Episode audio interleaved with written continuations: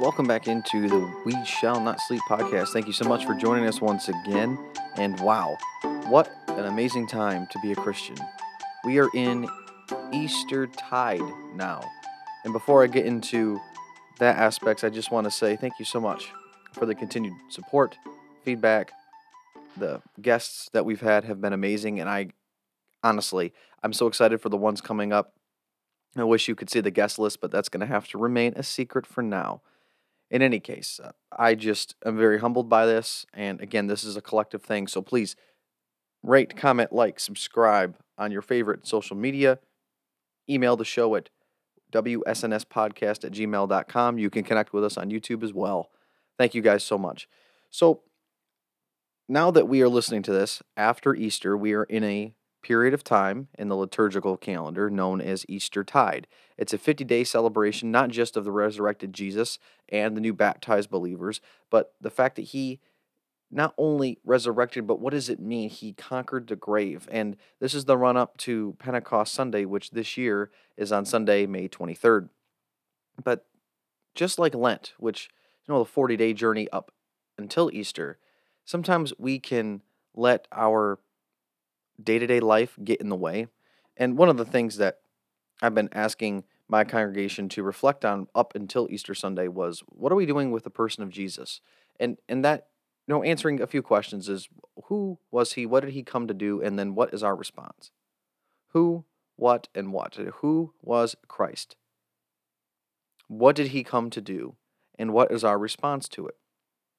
And now that he is risen, we have the joy of saying that, knowing that no matter what situation we are in, Christ has victory over it. Well, now we are in Easter tide. This journey 2,000 years ago that these disciples celebrated up until Pentecost and Jesus' ascension was that he was with them still. And one of the things that would have been remarkable is kind of like what's next? What is to come? He fulfilled everything he said he was going to do. It's kind of like this transition time. And sometimes we can get lost in that. And the busyness of life is like, okay, Easter Sunday's done. All right, time for us to move on. We got to get going. And yes, oh, wait, Pentecost is in May. That's cool. We celebrate the coming of the Holy Spirit that was given at Pentecost. But I'm wondering, is there more to it than that? I think there should be for sure.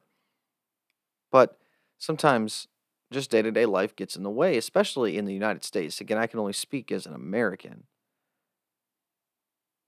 because we have our jobs, we have hobbies, sports, crazy schedules. Everything is shifting constantly.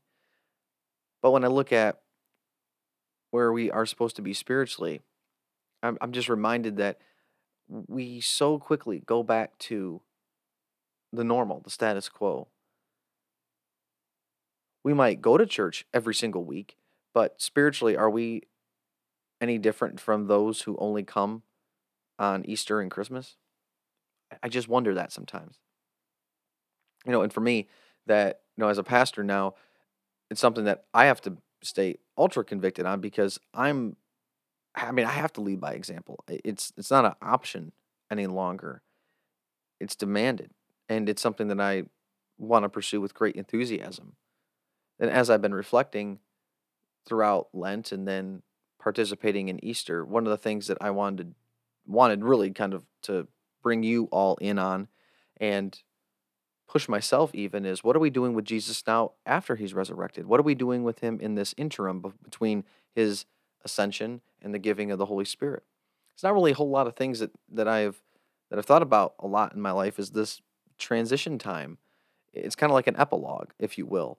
And you know how in our favorite movies or books, there is the the final climax, there's the big battle, there's the final confrontation, or the guy gets the girl, and the idea of living happily ever after.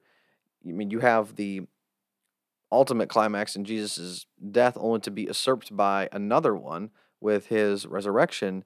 And now he appears to everyone in the joy, in the shock, the triumph, and, for some the disbelief until they can physically touch him. What what what was that like? I, I just I want to know like what did they do the day after, you know? And I think that sometimes when we look at our, our favorite shows, we want more, right? When everything's done, we, we kind of want to see our heroes or protagonists, what have you. We want to see them living sometimes that day to day life of are they at peace? You know, after they've overcome with so much. Well, I guess sometimes it's adversity, but if they've overcome adversity or a challenge or just the plot line of whatever uh, the characters are set in, sometimes we want to have that time to debrief. I, I think that's where sometimes, you know, like Return of the King, the film gets a bad rep because there's like seven different endings to it. Uh, supposedly on your way to the four hour plus runtime, is it feels like the last hour is nothing but a giant epilogue because you're you're seeing your heroes finally be at peace, which is not shown too often. A lot of times, movies or books wrap up pretty quick. They don't want to overstay their welcome, but in this case, you know, Jesus not overstaying his welcome, but I'm just wondering sometimes, like, oh my gosh, like what what was that day 13 like? What what was everyone doing? It was kind of like, well, all right, what are we going to do next? Now that we've conquered death, how? Eh, what are we doing now, Jesus? Where do you want us to go? And that preparation for what we are supposed to do, you know, go and baptize you know, the nations in my name, the Great Commission at the end of Matthew uh, chapter 28. You know, I, I just think sometimes that are we are we waiting instruction from Christ or do we still want him to do something for us? Like, and what are you going to do for me now? I, you've done all this, but I'm wondering if we're asking the wrong questions of, of instead of saying, you know, what are you going to do for me now? What about what am I going to do for you, Jesus?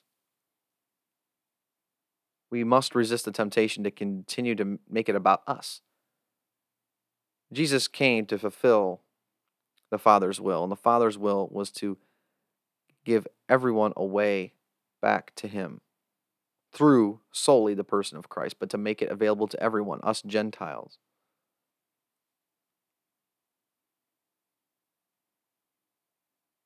I'm just wondering what our response continues to be.